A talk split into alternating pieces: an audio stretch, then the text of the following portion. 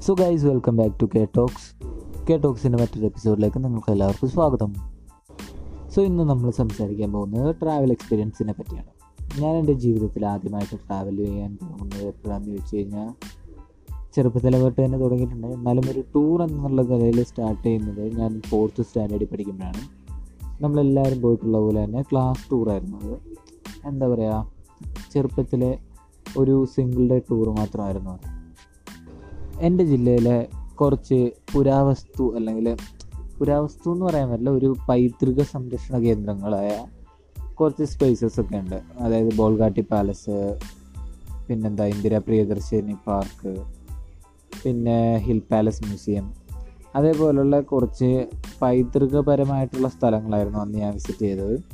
അന്നത്തെ ഒരു ട്രിപ്പിന്റെ ഏറ്റവും വലിയ പ്രത്യേകത എന്താണെന്ന് വെച്ച് കഴിഞ്ഞാൽ ആ ട്രിപ്പ് ആക്ച്വലി ഒരു റോഡ് ട്രിപ്പ് ആയിരുന്നില്ല. ഒരു വാട്ടർ ട്രിപ്പായിരുന്നു എന്താണെന്ന് വെച്ച് കഴിഞ്ഞാൽ ആക്ച്വലി ഇവിടെ നിന്ന് എന്റെ വീടിന്റെ അടുത്ത് നിന്ന് തൊട്ടടുത്താണ് ഫെറി ഉള്ളത്. അപ്പോൾ ഫെറിയിൽ നിന്ന് ഞങ്ങൾ ബോട്ട് പിടിച്ചാണ് പോയത്. അതായത് ഒരു ക്ലാസ്സിലെ പിള്ളേർ ഫുള്ള് ക്ലാസ്സിലാണോ അത് തന്നെ. ഒരു ക്ലാസ്സിലാണോ ആ ക്ലാസ്സിലെ പിള്ളേർ ഫുള്ള് പിന്നെ പ്ലസ് ഫാക്കൽറ്റീസ് അവരുടെ രണ്ടുപേരുടെ എന്തോ മക്കളും ഒക്കെ ഉണ്ടായിരുന്നു. അപ്പോൾ അങ്ങനെയാണ് പോയത്. ആക്ച്വലി അത് വളരെ നല്ലൊരു എക്സ്പീരിയൻസ് ആയിരുന്നു. ബോട്ടിൽ പോകുന്ന സമയത്ത് കടലിൽ വെച്ച് കടലിലും പോട്ടെ കായലിൽ വെച്ചിട്ട് നീർനായ എന്നൊക്കെ പറയും. അതിൽ ഇംഗ്ലീഷിൽ എന്താ പറയുകയെന്ന് എനിക്കറിയില്ല. അപ്പോൾ ആ സംഭവത്തിനൊക്കെ കണ്ടു. അപ്പോൾ അങ്ങനെ ഭയങ്കര എൻജോയബിൾ ആയിട്ട് പോയൊരു ട്രിപ്പായിരുന്നു അത്. അതിന്റെ ഭയങ്കരമായ ഓർമ്മകളൊന്നും എന്റെ മനസ്സിലില്ല. നാലാം ക്ലാസ് എന്ന് പറയുമ്പോഴേക്കും ഓൾമോസ്റ്റ് ഇപ്പോൾ ഒരു എത്ര വർഷമായിട്ടുണ്ടാവും. ഒരു രണ്ടായിരത്തി നാല് രണ്ടായിരത്തി അഞ്ച് രണ്ടായിരത്തി അഞ്ച് രണ്ടായിരത്തി നാല് രണ്ടായിരത്തി അഞ്ച് സമയത്താണ് തോന്നുന്നത് അപ്പോൾ ഇപ്പോൾ ഏകദേശം പത്ത് പതിനഞ്ച് വർഷം പതിനാറ് വർഷം മുന്നേ ഉള്ള കാര്യമാണ്. ഇപ്പോൾ എക്സാക്റ്റ് ഓർമ്മകളൊന്നുമില്ല. എന്നാലും ആ സമയത്താണ് ഞാൻ ആദ്യമായിട്ട് ഒരു എന്താ പറയുക ടൂർ എന്നുള്ള രീതിയിൽ പോകുന്നത്.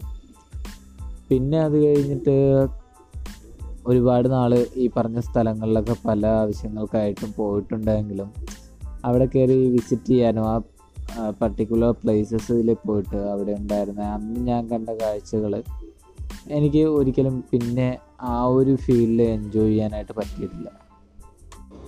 ഞാൻ ഫസ്റ്റ് സ്റ്റാൻഡേർഡ് തൊട്ട് ഫോർത്ത് സ്റ്റാൻഡേർഡ് വരെ പഠിക്കുന്ന ഒരു ഗവൺമെന്റ് സ്കൂളിലാണ് നമ്മുടെ നാട്ടിൽ തന്നെ ഒരു അത്യാവശ്യം വലിയ കുഴപ്പമില്ലാത്ത അതായത് ഇവിടെ ആ ഒരു ഇതിൽ ഉള്ള അതായത് വൺ ടു ഫോർ ഉള്ള ഒരു നല്ല ഫാക്കൽറ്റീസും കാര്യങ്ങളൊക്കെ ഉള്ള ഒരു ഗവൺമെന്റ് സ്കൂളായിരുന്നു അത്. എന്താ പറയുക അവിടെ നിന്ന് ഞാൻ ആക്ച്വലി ഒരുപാട് പരിപാടിക്ക് പോയിട്ടുണ്ട്. ഞാൻ ആദ്യമായിട്ടൊരു സ്പോർട്സ് മീറ്റിലൊക്കെ പങ്കെടുക്കാൻ പോകുന്ന അവിടെ നിന്നായിരുന്നു അതേപോലെ പിന്നെ വേറൊരു സംഭവം ഉണ്ടല്ലോ മറ്റേ ഇതുണ്ടല്ലോ വർക്ക് എക്സ്പീരിയൻസിന്റെ ഒരു എക്സിബിഷൻ പോലത്തെ എക്സിബിഷൻ അല്ല അതിന്റെ ഒരു കോമ്പറ്റീഷൻ തന്നെ നടക്കാറുണ്ട് ഇയർലി അത് ഞാനൊക്കെ ഒന്ന് മുതൽ നാല് വരെ പഠിക്കുന്ന സമയത്തായിരുന്നു തോന്നുന്നത്. ഏറ്റവും കൂടുതൽ അത് അങ്ങനെയുള്ള ആക്ടിവിറ്റീസ് ഉണ്ടായിരുന്ന ടൈം അതായിരുന്നു തോന്നുന്നത്. ഇപ്പോഴും ഞാൻ അതിനെപ്പറ്റി ഒന്നും പറഞ്ഞു പോലും കേൾക്കാറില്ല. ഒരു പിള്ളേരും അല്ലെങ്കിൽ ഒരു എഴുതെടുത്ത് ഞാൻ അതിനെപ്പറ്റി കാണാറ് പോലും ഇല്ല. അപ്പം ഞാനൊക്കെ പഠിക്കുന്ന സമയത്തായിരുന്നു എന്ന് വെച്ച് കഴിഞ്ഞിട്ടുണ്ടെങ്കിൽ ഇതിനായിട്ട് സെപ്പറേറ്റ് കോമ്പറ്റീഷനും ആ കോമ്പറ്റീഷനിൽ പങ്കെടുക്കാനായിട്ട് പിള്ളേരെ റെഡിയാക്കാനായിട്ട് ആ കോമ്പറ്റീഷന് വേണ്ടി പ്രിപ്പറേഷന് വേണ്ടിയിട്ട് പിള്ളേർക്ക് എന്താ പറയുക അവർ വിട്ടു കൊടുക്കുക അങ്ങനത്തെ സബ് അങ്ങനത്തെ ഇതൊക്കെയായിരുന്നു ആ സമയത്തുണ്ടായിരുന്നത്.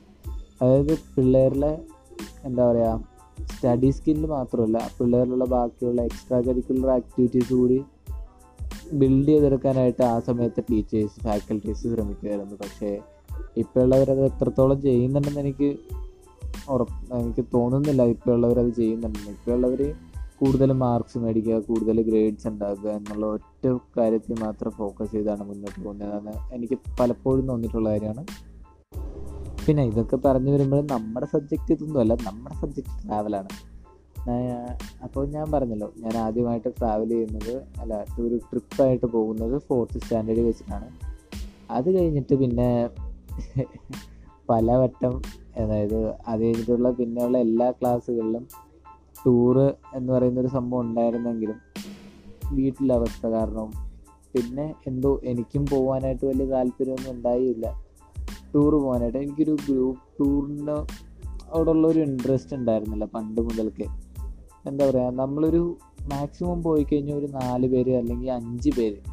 അതിൽ കൂടുതലുള്ളൊരു അഞ്ച് പേര് അഞ്ച് മീൻസ് അഞ്ച് ടു ആറ് ആറൊക്കെ മാക്സിമമാണ് അപ്പോൾ അതിൽ കൂടുതലുള്ള ഒരു ആൾക്കാരുടെ കൂടെ ടൂർ പോകുക എന്ന് പറയുന്നത് എനിക്ക് അത്ര ഒരു കംഫർട്ടബിൾ ആയിട്ടുള്ളൊരു സംഭവമല്ല. അതായത് ഗ്രൂപ്പ് ടൂർസ് ഞാൻ മാക്സിമം അവോയ്ഡ് ചെയ്യാറാണ് പതിവ്.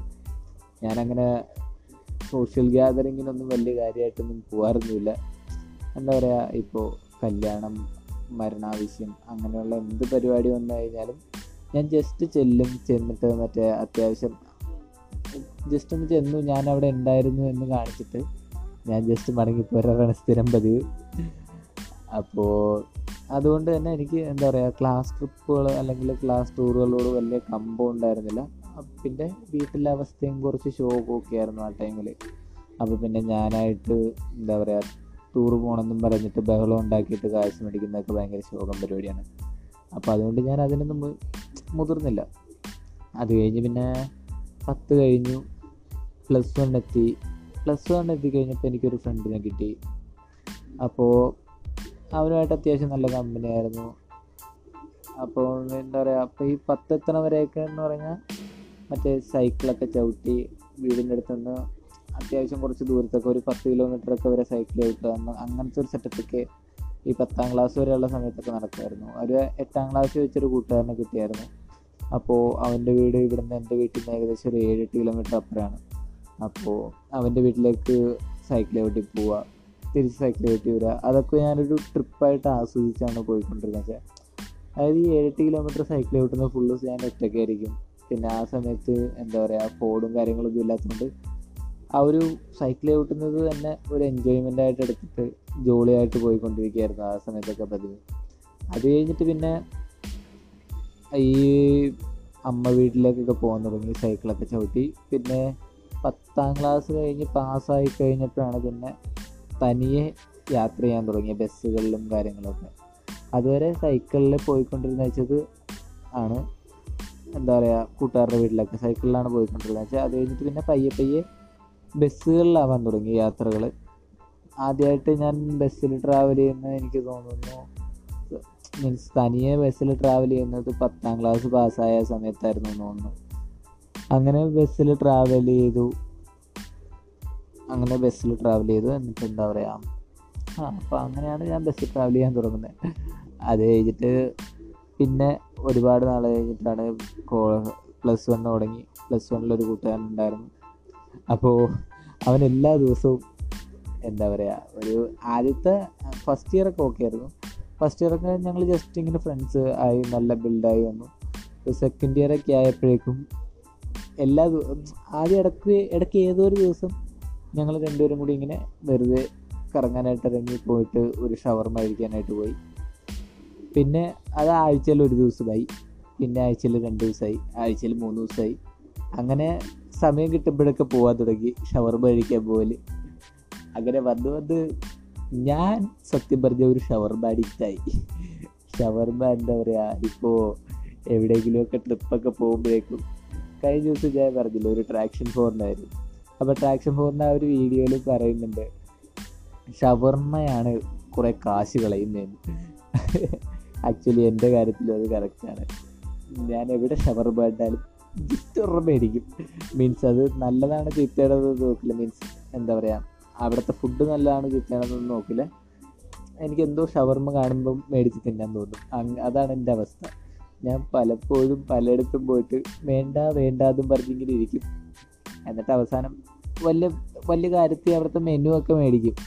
പക്ഷെ അവിടെ ഷവർമ്മയുള്ള കടയാണോ? ഞാൻ അവിടെ പോയിട്ട് ഷവർമ ആയിരിക്കും ഓർഡർ ചെയ്യുക ഇത് എപ്പോഴും സ്ഥിരം ഉണ്ടാകുന്ന കാര്യമാണ്. ഞാനിപ്പോൾ ഒന്ന് രണ്ട് ഫ്രണ്ട്സൊക്കെ ആയിട്ട് പോവുകയാണെങ്കിലും കൂടി അവരാണെങ്കിൽ കൂടി ഇങ്ങനെ വലിയ കാര്യത്തിൽ ഞാൻ ഇതൊക്കെ എടുത്ത് മറിച്ച് നോക്കണം കാണുമ്പോഴേ പറയും ഓ എന്തിനാ അവസാനം ഷവർമ തന്നെ അവൻ ഓർഡർ ചെയ്യും? അപ്പോൾ അതാണ് എന്റെ അവസ്ഥ. അപ്പോൾ അവസ്ഥയിലേക്ക് എത്തി. എന്താ പറയുക എന്റെ ഒരു ഫേവറേറ്റ് ഫുഡായിട്ട് ഷവർമ മാറിയെന്ന് തന്നെ വേണം പറയാൻ. അത് കഴിഞ്ഞിട്ട് പിന്നെ ഈ പ്ലസ് ടുവിന്റെ ഇടയ്ക്കുള്ള സമയത്തുള്ള വെക്കേഷനാണ് പിന്നെ ട്രിപ്പുകൾ പോയി തുടങ്ങുന്നത്. ആക്ച്വലി എന്റെ ജീവിതത്തിൽ തന്നെ ലോങ് ആദ്യമായിട്ട് പോകുന്നത് അതിരപ്പള്ളി വെള്ളച്ചാട്ടം കാണാനാണ്.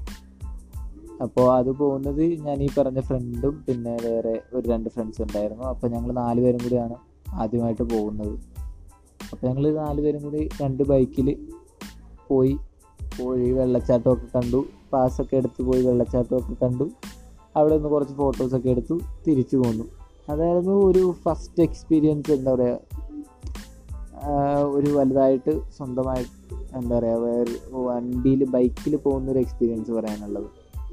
അത് കഴിഞ്ഞിട്ട് പിന്നെ ഫുൾ ഇങ്ങനെ എന്താ പറയുക വീക്ക്ലി വീക്ക്ലി ട്രിപ്പ് പോലായി അത് കഴിഞ്ഞ് പിന്നെ എന്താ പറയുക എവിടെയെങ്കിലുമൊക്കെ ആയിട്ട് വെറുതെ കറങ്ങി നടക്കാനൊക്കെ പോവുക പിന്നെ എനിക്ക് കോളേജിൽ അഡ്മിഷൻ കിട്ടി.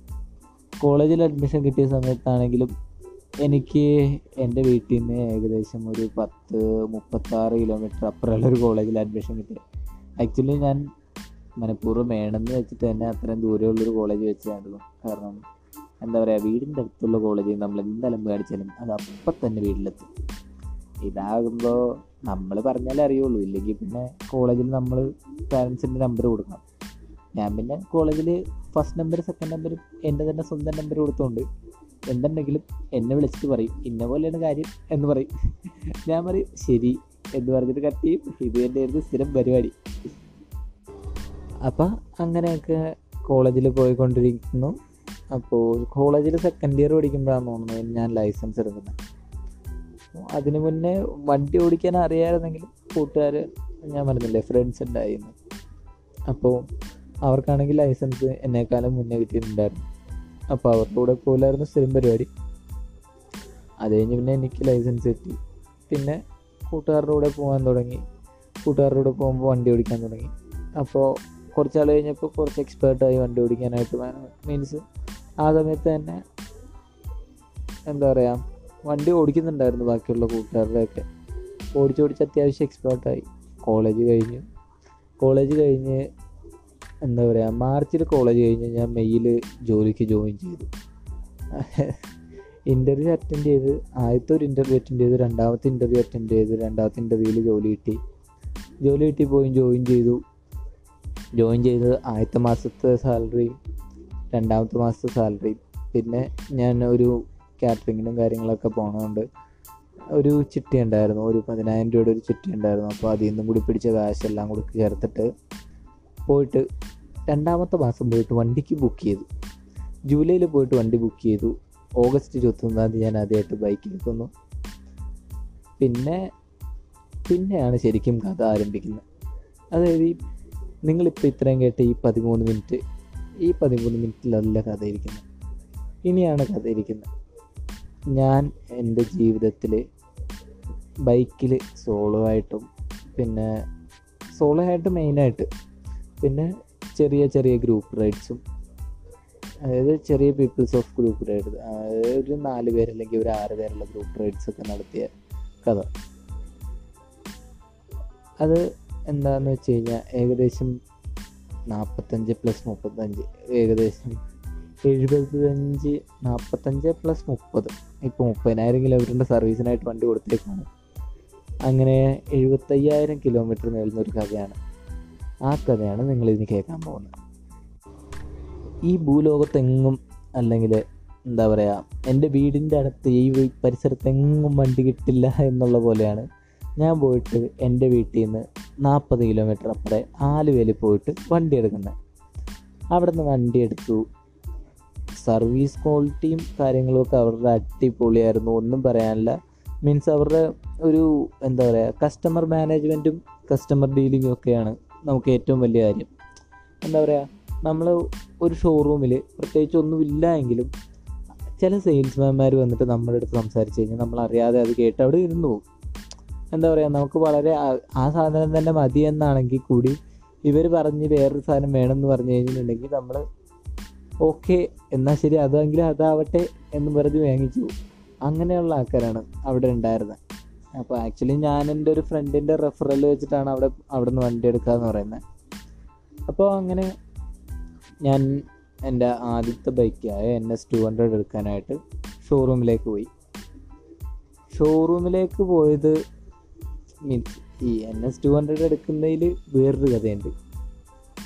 അത് എന്താ കഥയെന്ന് വെച്ച് കഴിഞ്ഞിട്ടുണ്ടെങ്കിൽ എനിക്ക് പത്താം ക്ലാസ്സിൽ പഠിക്കുന്ന സമയത്ത് ഒരു കാമുകി ഉണ്ടായിരുന്നു.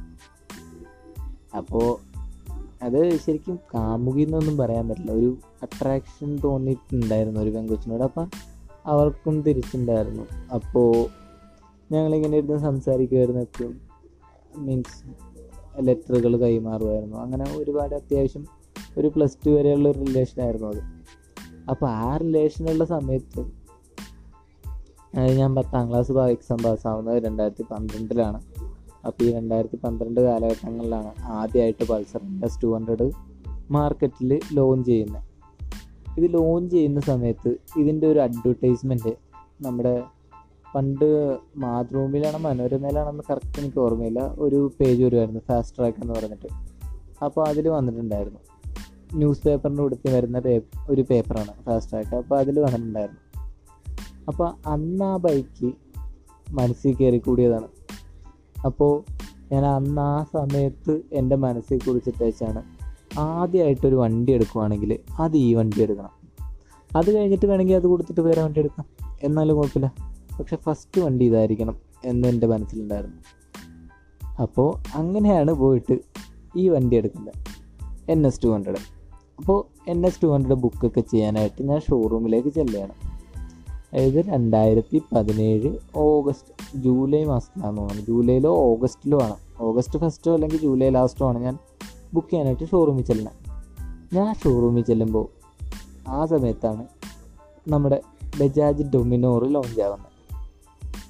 ഞാൻ ഷോറൂമിൽ ചെല്ലുമ്പോൾ ഈ ഡൊമിനോർ അവിടെ ഇരിപ്പുണ്ട്. അപ്പോൾ ഒരു വൈറ്റ് ഡൊമിനോറായിരുന്നു അവിടെ ഉണ്ടായിരുന്നത് ആ സമയത്ത്. ഞാൻ എപ്പോഴും ഓർക്കുന്നുണ്ട്. ആ വൈറ്റ് ഡൊമിനോർ ഒരു പ്രത്യേക രസമായിരുന്നു കാണാനായിട്ട്. അപ്പോൾ എനിക്ക് ഭയങ്കരമായിട്ട് അട്രാക്റ്റഡ് ആയിരുന്നു ഞാൻ ആ ഡൊമിനോറിൽ അപ്പോൾ എനിക്ക് പ്രത്യേകിച്ച് വണ്ടികളെ പറ്റി കാര്യമായിട്ടൊന്നും അറിയില്ല. ഒന്നും അറിയില്ല കാര്യമായിട്ടൊന്നല്ല ഒന്നും അറിയില്ല. എനിക്ക് ആകെ ഉണ്ടായിരുന്നത് എൻ എസ് ടു ഹൺഡ്രഡ് മേടിക്കണം. ഫസ്റ്റ് അത്രേ ഉണ്ടായിരുന്നുള്ളൂ. ഞാൻ നേരെ ഷോറൂമിൽ പോയിട്ട് എന്റെ എന്താ പറയുക എന്റെ കയ്യിൽ ഉണ്ടായിരുന്ന കാശ് ക്യാഷ് ഇല്ല. അവരാദ്യം പറഞ്ഞ് ആയിരം രൂപ എടുത്ത് ബുക്ക് പറഞ്ഞു.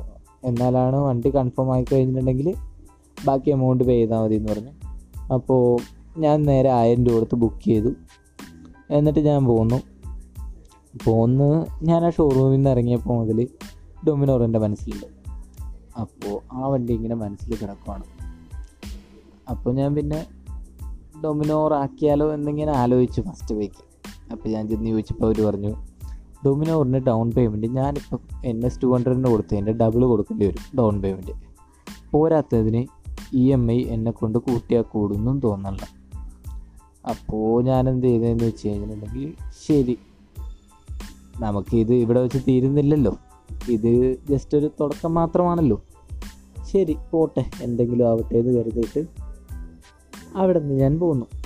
പോന്ന് ഒരു ആദ്യത്തെ ഒരു ഒരാഴ്ച കഴിഞ്ഞപ്പോൾ തന്നെ ഞാൻ പോയിട്ട് ബാക്കിയുള്ള പേയ്മെന്റും അടച്ച് ബുക്കിംഗ് കൺഫേം ആക്കി. വൈറ്റ് കളറ് എൻ എസ് ഡോ N S two hundred Pulsar N S two hundred white colour book ചെയ്തു. എന്താ പറയുക വേറെ ആരോടും പറഞ്ഞില്ല. വീട്ടിൽ മാത്രം. അമ്മേനോടും എന്താ പറയുക അമ്മേനോടും അച്ഛനോടും ചേട്ടനോടും മാത്രം പറഞ്ഞു ആരോടും വണ്ടി ഏതാണെന്നും കൂടി പറഞ്ഞില്ല. ബുക്ക് ചെയ്തിട്ടുണ്ടെന്ന് മാത്രം പറഞ്ഞു. വരുമ്പോൾ കണ്ടാൽ എന്ന് പറഞ്ഞു. അപ്പോൾ ആ സമയത്തായിരുന്നു അമ്മയുടെ ഓപ്പറേഷനൊക്കെ അമ്മയുടെ യൂട്രസിന്റെ ഓപ്പറേഷൻ ഉണ്ടായിരുന്നു.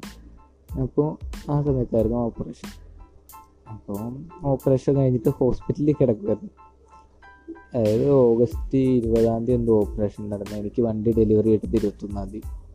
ഞാൻ നേരെ വണ്ടി എടുത്തിട്ട് നേരെ ഒരു പുതിയ വണ്ടി എടുത്തിട്ട് ആലോചിക്കണം. നേരെ ഹോസ്പിറ്റലിലേക്ക് വണ്ടി വിട്ടു. നേരെ ഹോസ്പിറ്റലിൽ കൊണ്ട് വണ്ടി വെച്ച് നേരെ അമ്മയുടെ റൂമിലേക്ക് അങ്ങോട്ട് ചെന്നു. അതായത് ഓപ്പറേഷൻ കഴിഞ്ഞിട്ട് പിറ്റേ ദിവസമാണ് തൊട്ട് പിറ്റേ ദിവസമാണ് ഈ സംഭവം നടക്കുന്നത്. നേരെ ചെന്ന് അമ്മേനോട് പറഞ്ഞു ആ വണ്ടി കിട്ടി അപ്പോൾ വണ്ടി കാണിക്കാനായിട്ട് കൊണ്ടുവന്നതെന്ന് പറഞ്ഞു. അപ്പോൾ അമ്മ പറഞ്ഞു ഹോസ്പിറ്റലിലേക്കാണ് വണ്ടി ആദ്യമായിട്ട് കൊണ്ടുവരുന്നത്? പോടാ പോയി അമ്പലത്തിൽ കൊണ്ട് പൂജിക്കടാ എന്ന് പറഞ്ഞു. എന്നെ ആട്ടി പായിച്ച അപ്പം തന്നെ. അയ്യോ അത് ഞാൻ ഇപ്പോഴും ഓർക്കുന്നുണ്ട്. ഞാൻ എന്റെ എൻ എസ് ടു ഹൺഡ്രഡുമായിട്ട് ഞാൻ ആദ്യം പോകുന്ന ഒരു ഹോസ്പിറ്റലിലേക്കാണ് അപ്പോൾ എന്നിട്ട് ആ വണ്ടിയായിട്ട് ഹോസ്പിറ്റലിൽ പോയി. എന്നിട്ട് അപ്പോഴന്ന് അപ്പം തന്നെ പറഞ്ഞ് ആട്ടി ഓടിച്ച് നേരെ അപ്പം തന്നെ വീട്ടിൽ ഇട്ടു വീട്ടിൽ വന്നിട്ട് പറഞ്ഞു കൊണ്ട് അച്ഛന്റെ ഒരു അച്ഛന്റെ ബന്ധത്തിലൊരു ശാന്തി ഉണ്ട് അപ്പോൾ പുള്ളീനെ കൊണ്ടുപോയി പൂജിപ്പിക്കണം എന്ന് പറഞ്ഞു. അപ്പോൾ ഞാൻ പറഞ്ഞു ശരി പൂജിപ്പിക്കാം. അങ്ങനെ കൊണ്ട് പൂജിക്കാൻ കൊടുത്തു. പൂജിച്ചു വണ്ടി കിട്ടി. പിന്നെ യാത്രകൾ അതിൽ സ്റ്റാർട്ട് ചെയ്തു. ഏകദേശം നാൽപ്പതിനായിരം കിലോമീറ്ററോളം ഞാൻ ആ വണ്ടിയിൽ നിന്ന് വണ്ടി ജസ്റ്റ് വെറുതെ മറിഞ്ഞു വീഴുക പോലും ചെയ്യാതെ നാൽപ്പതിനായിരം കിലോമീറ്റർ വണ്ടി ഓടി.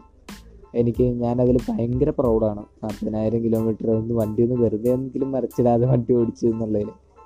ഏറ്റവും വലിയ എനിക്ക് സന്തോഷമുള്ള കാര്യം എന്താണെന്ന് വെച്ച് കഴിഞ്ഞാൽ അത് കഴിഞ്ഞിട്ട് പിന്നെ ഒരു അയ്യായിരം കിലോമീറ്റർ കൂടി എനിക്ക് ഓടിക്കാൻ പറ്റുള്ളൂ.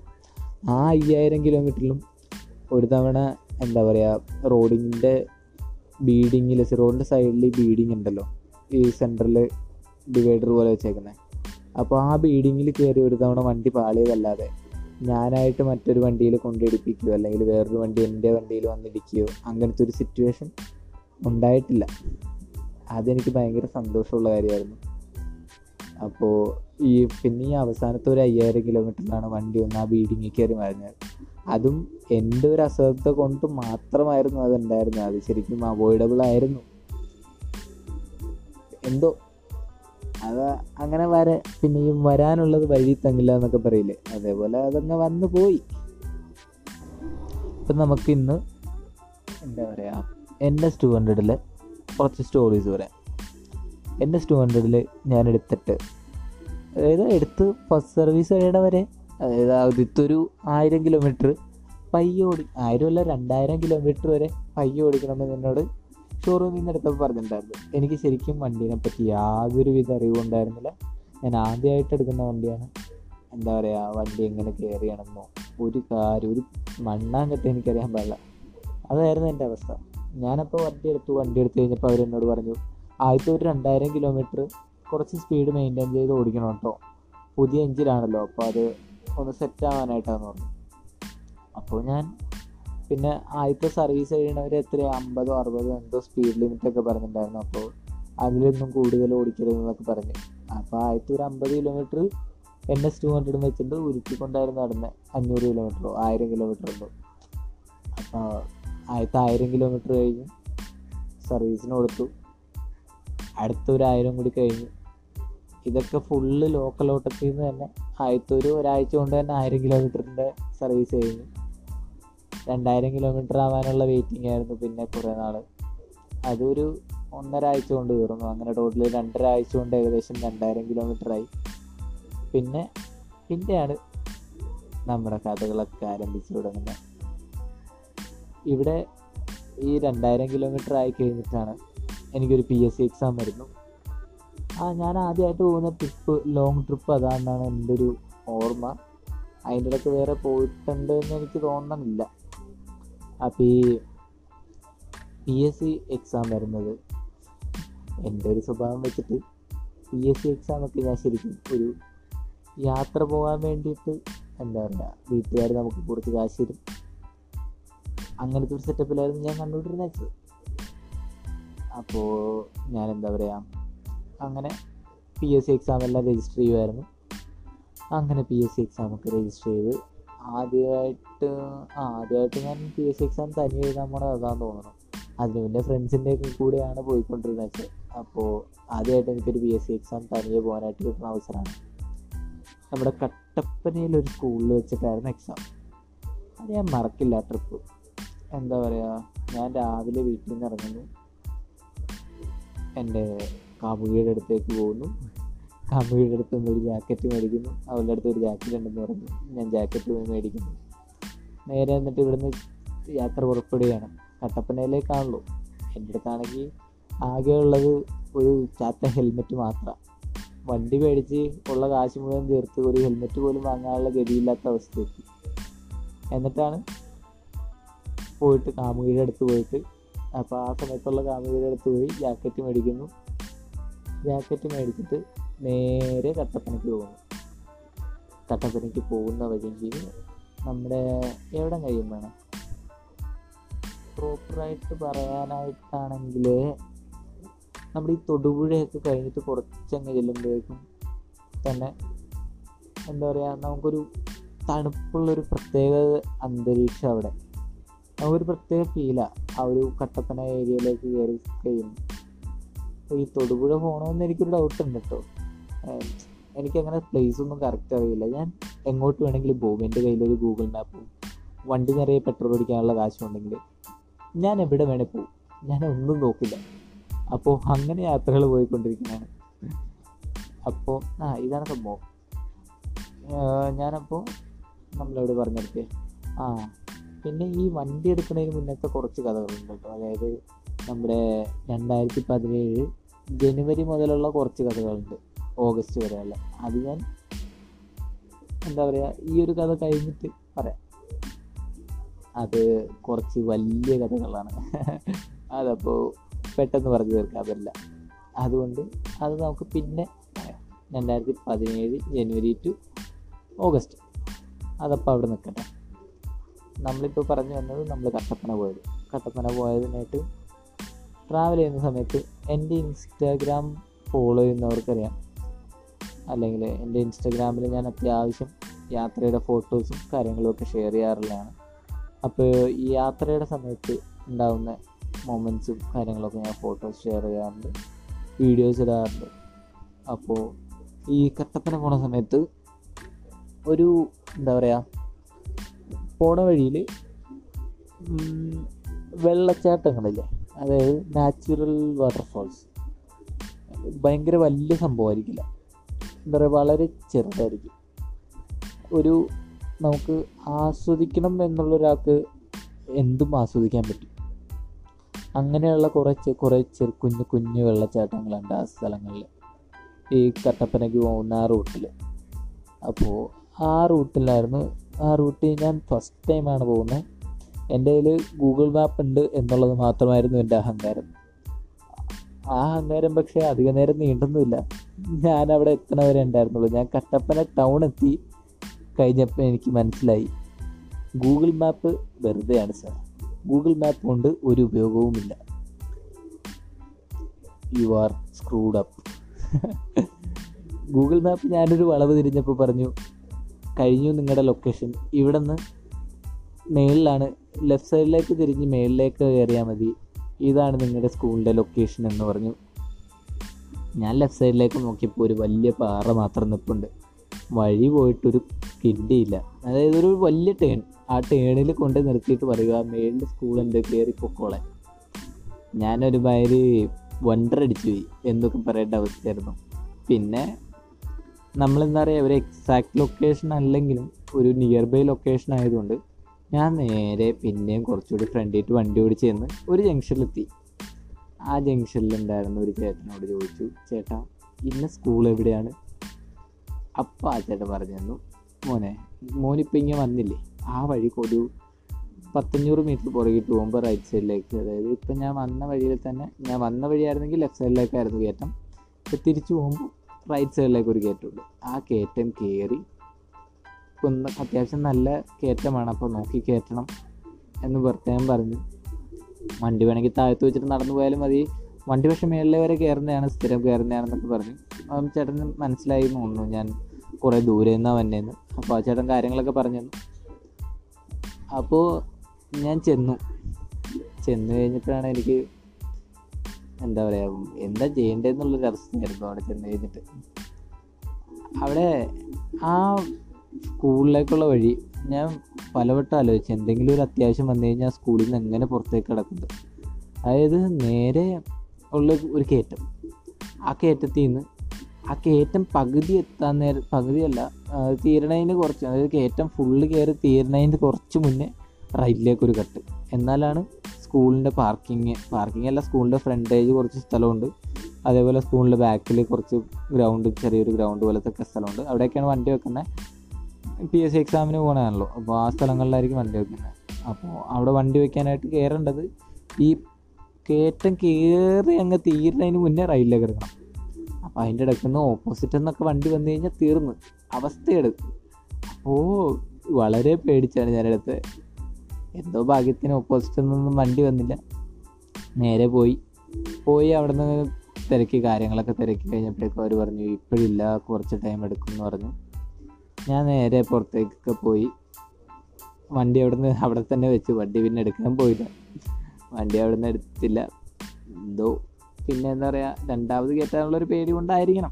പൊതുവെ എനിക്ക് ആ സമയത്തൊന്നല്ല ഇപ്പോഴും എനിക്ക് പേടിയാണ്. വണ്ടി ഇങ്ങനെ ഓഫ് റോഡ് അതായത് റോഡില്ലാത്ത സ്ഥലങ്ങളിൽ കൂടി വണ്ടി ഓടിക്കാൻ ചെറിയൊരു പേടിയുണ്ട്. ചെറിയ പേടി എന്ന് പറഞ്ഞു കഴിഞ്ഞാൽ അത്യാവശ്യം പേടിയുണ്ട്. കാരണം വണ്ടിക്ക് എന്തെങ്കിലും പറ്റുന്നത് എനിക്ക് സഹിക്കാവുന്നതിലും അപ്പുറമാണ്. അപ്പോൾ ആ പേടി മനസ്സിലുള്ളതുകൊണ്ട് തന്നെ ഞാൻ എന്താ മാക്സിമം റോട്ടിൽ കൂടി തന്നെയാണ് വണ്ടി ഓടിക്കാൻ നോക്കുക. റോട്ടിൽ നിന്ന് വണ്ടി താഴത്തേക്ക് ഇറങ്ങി പോകുമ്പോഴും എനിക്കൊരു പേടിയാണ്. പിന്നെന്താ? ആ അപ്പോൾ അതുകൊണ്ട് വണ്ടി അവിടെ വെച്ച്. എന്നിട്ട് ഞാൻ നടന്നു പോയി. താഴത്തെ കടയിൽ പോയി ഫുഡ് കഴിച്ചു. പൊറോട്ടയും ബീഫ് വേണം. അല്ല അല്ല അല്ല അല്ല. അത് വേറെ എടുത്ത് പോയപ്പോഴായിരുന്നു പൊറോട്ടയും ബീഫും കഴിച്ചത് അത് ഇതേപോലത്തെ ഒരു സ്ഥലമാണ് പീരിമേട്. അപ്പോൾ അവിടെ പോയിട്ട് ഈ കട്ടപ്പന പോയിട്ട് ചിക്കൻ ബിരിയാണിയാണ് കഴിച്ചത് ചിക്കൻ ബിരിയാണി കഴിച്ചു. പിന്നെ നേരെ തിരിച്ച് വന്നു സ്കൂളിൽ വന്നു. സ്കൂളിൽ വന്നിട്ട് റൂമൊക്കെ കണ്ടുപിടിച്ച് റൂമിന്റെ അകത്ത് കയറി കയ്യിൽ ഫോണുണ്ടായിരുന്നു ആ സമയത്ത്. അപ്പോൾ ഫോണിൽ തോണ്ടി തോണ്ടി ഇരുന്നു പിന്നെന്താ പറയുക അപ്പോൾ കുറേ ഗ്രൂപ്പ് ആ സമയത്ത് പി എസ് സിയുടെ കുറേ ഗ്രൂപ്പിലൊക്കെ ആഡ് ആയിട്ടുണ്ടായിരുന്നു. ആ ഗ്രൂപ്പിൽ നിന്നൊക്കെ കയറിയിട്ട് ഓരോ ക്വസ്റ്റൻ ആൻസേഴ്സൊക്കെ ചേർന്ന് പ്രത്യേകിച്ച് കാര്യമൊന്നുമില്ല. എന്നാലും വെറുതെ ഇങ്ങനെ നോക്കി നോക്കി വിട്ടേണ്ടിരുന്നു പിന്നെ കുറച്ച് നേരം കഴിഞ്ഞപ്പോൾ സമയമായി പിന്നെ നേരെ എക്സാമായി എക്സാം കഴിഞ്ഞിറങ്ങി. കട്ടപ്പന ഇടുക്കി തൊട്ടടുത്തടുത്താണല്ലോ. എന്നാൽ പിന്നെ ഇടുക്കി ഡാമൊക്കെ കണ്ടു കളയാം. എന്നുള്ള രീതിയിൽ നേരെ ഇടുക്കിക്ക് വന്നു കട്ടപ്പനയിൽ വളരെ നിയർ ബൈ ആണ് ഇടുക്കി ഡാമൊക്കെയുള്ള ലൊക്കേഷൻ ഏകദേശം പത്ത് നാൽപ്പത് കിലോമീറ്ററിനുള്ളിലാണെന്ന് തോന്നുന്നു. നേരെ വന്നു. വന്ന് നമ്മുടെ ഇടുക്കിയിലെ ഹിൽ ടോപ്പ് എന്തോ ഹിൽ ടോപ്പ് പാർക്കോ അങ്ങനെ എന്തോ പറഞ്ഞൊരു പാർക്കുണ്ട് അതായത് നമുക്ക് ആ പാർക്കിന്റെ മേളിൽ നിന്ന് കഴിഞ്ഞിട്ടുണ്ടെങ്കിൽ നമുക്ക് നമ്മുടെ ഇടുക്കി ആർച്ച് ഡാമും കാണാം ആർച്ച് ഡാമാണോ എന്തൊക്കെയോ സംഭവമൊക്കെ കൂടി കാണാം. അല്ല ഇടുക്കി ആർച്ച് ഡാമല്ല? മറ്റേ സ്പിൽവേ ഉള്ള ഹെക്ടറുള്ള ഡാമില്ലേ? ആ ആ സംഭവം കാണാൻ പറ്റും. ആ ഡാമിന്റെ മേളിൽ ശേ ആ പാർക്കിന്റെ മേളിൽ നിന്ന് കഴിഞ്ഞിട്ടുണ്ടെങ്കിൽ. അത് അത്യാവശ്യം നല്ല ഹൈറ്റ് ഉള്ളൊരു പാർക്കാണ്. അപ്പോൾ ആ പാർക്കിലേക്ക് പോയി ആ പാർക്കിൽ കുറച്ച് നേരം അങ്ങോട്ടും ഇങ്ങോട്ടൊക്കെ വെറുതെ തെണ്ടി തിരിഞ്ഞ് നടന്നു ഞാൻ ചെന്ന സമയത്ത് ആക്ച്വലി അവിടെ ആരും ഉണ്ടായിരുന്നില്ല. ഞാൻ മാത്രമായിരുന്നു ഉണ്ടായിരുന്നത് പിന്നെ ആ സമയത്തൊന്നും ഇതേപോലെ വീഡിയോസ് എടുത്ത് സേവ് ചെയ്യണമെന്നോ അല്ലെങ്കിൽ എന്താ പറയുക അവിടുത്തെ കുറച്ച് മൊമെന്റ്സ് ക്യാപ്ചർ ചെയ്ത് വെക്കണമെന്നോ ഒന്നും ഉണ്ടായിരുന്നില്ല. ജസ്റ്റ് എനിക്ക് അവിടെ പോയിട്ട് കാര്യങ്ങളൊക്കെ കാണണം. എനിക്ക് എക്സ്പ്ലോർ ചെയ്യണം എന്ന് മാത്രമേ ഉണ്ടായിരുന്നുള്ളൂ. ബാക്കിയുള്ളവരെ കാണിക്കണമെന്നോ അല്ലെങ്കിൽ ബാക്കിയുള്ളവരെ കാണണം എന്നോ എന്നുള്ള ഒരു ചിന്ത എനിക്കില്ല. അതായത് ഞാൻ മാത്രമേ ഉള്ളൂ. പിന്നെ എനിക്ക് വീഡിയോ എടുത്തു തരാനോ അല്ലെങ്കിൽ ഒരു ഫോട്ടോ എടുത്തു തരാനോ പ്രത്യേകിച്ച് ആരുമില്ല. ഞാൻ എന്റെ സ്വന്തം company my own self company ആസ്വദിച്ച് യാത്ര ചെയ്തിട്ടായിരുന്നു ഉണ്ടായിരുന്നത് പോണ സമയത്താണെങ്കിലും ഞാൻ ഒരു എന്താ പറയുക ഒരു വെള്ളച്ചാട്ടത്തിന്റെ അവിടെയൊക്കെ നിർത്തി ഫോട്ടോയൊക്കെ എടുത്തു. അപ്പോൾ ഫോട്ടോ എടുത്തത് വളരെ കോമഡി ആയിരുന്നു. പിന്നെ ആ വെള്ളച്ചാട്ടം ഞാൻ പറഞ്ഞില്ലേ ഇപ്പോൾ വഴികളിൽ ഒരുപാട് കുഞ്ഞു കുഞ്ഞു വെള്ളച്ചാട്ടം ഉണ്ടാവുന്നു.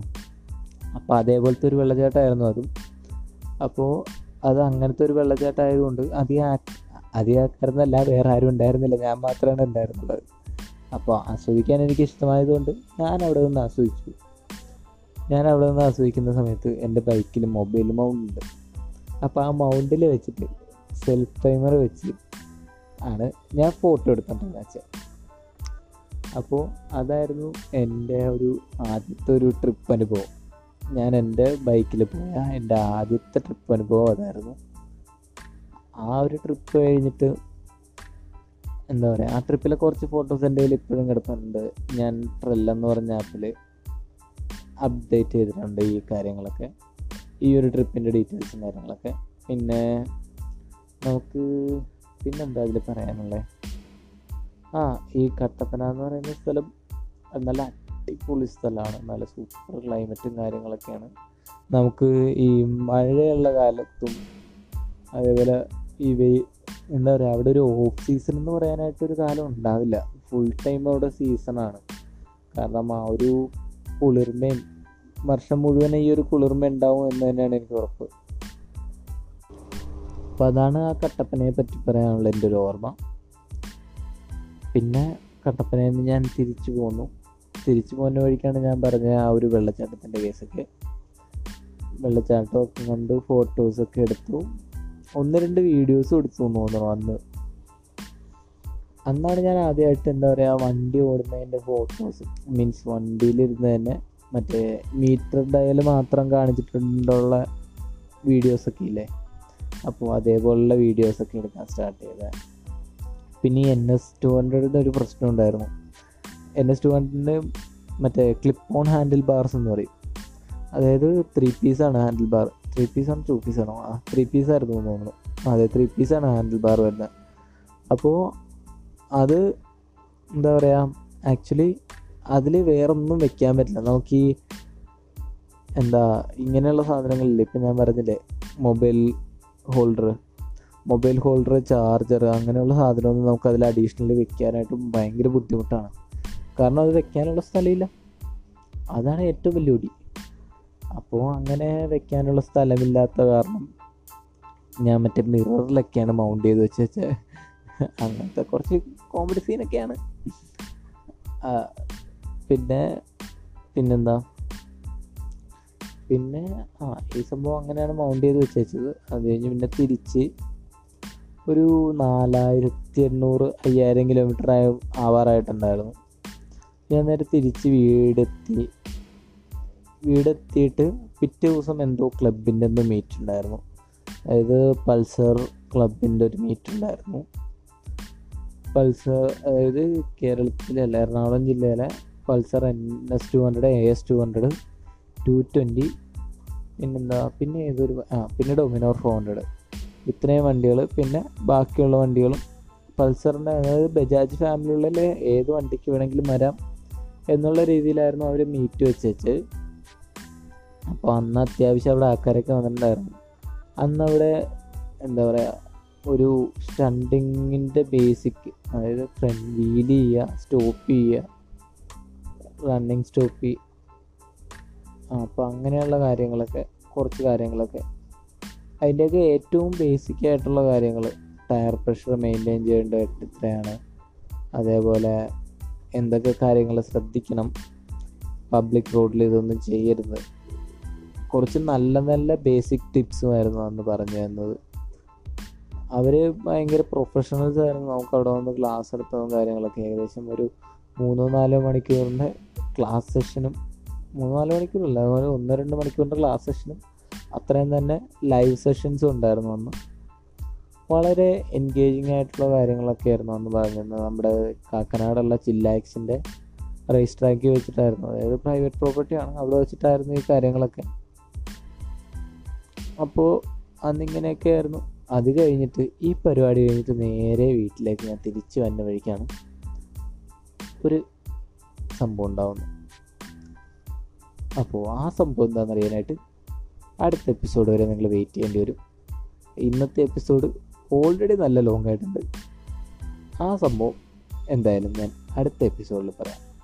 നാളെ നാളെ എന്ന് പറയുമ്പോഴേക്കും വെള്ളിയാഴ്ച. അതായത് ഈ എപ്പിസോഡ് വരുന്നത് ഇരുപത്തി ഏഴാം തീയതി വൈകുന്നേരം അഞ്ച് മണിക്കായിരിക്കും. എനിക്ക് പറ്റുവാണെന്നുണ്ടെങ്കിൽ അല്ല മിക്കവാറും ഞാൻ അടുത്ത എപ്പിസോഡ് ഞായറാഴ്ച തന്നെ ഇടാൻ നോക്കും. ഞായറാഴ്ച ഇടുകയാണെങ്കിൽ എന്തായിരുന്നു ആ സംഭവം എന്ന് ഞാൻ പറയാം. അല്ല എന്നുണ്ടെങ്കിൽ അടുത്ത എപ്പിസോഡിൽ ആ സംഭവത്തെ പറ്റി തന്നെ പറഞ്ഞുകൊണ്ട് നമ്മൾ സ്റ്റാർട്ട് ചെയ്യുന്നതായിരിക്കും. ഓക്കെ അപ്പോൾ ഇത്രയൊക്കെയുള്ള കാര്യങ്ങൾ നമുക്ക് അടുത്തൊരു എപ്പിസോഡിലേക്ക് കാണും വരെ. Bye bye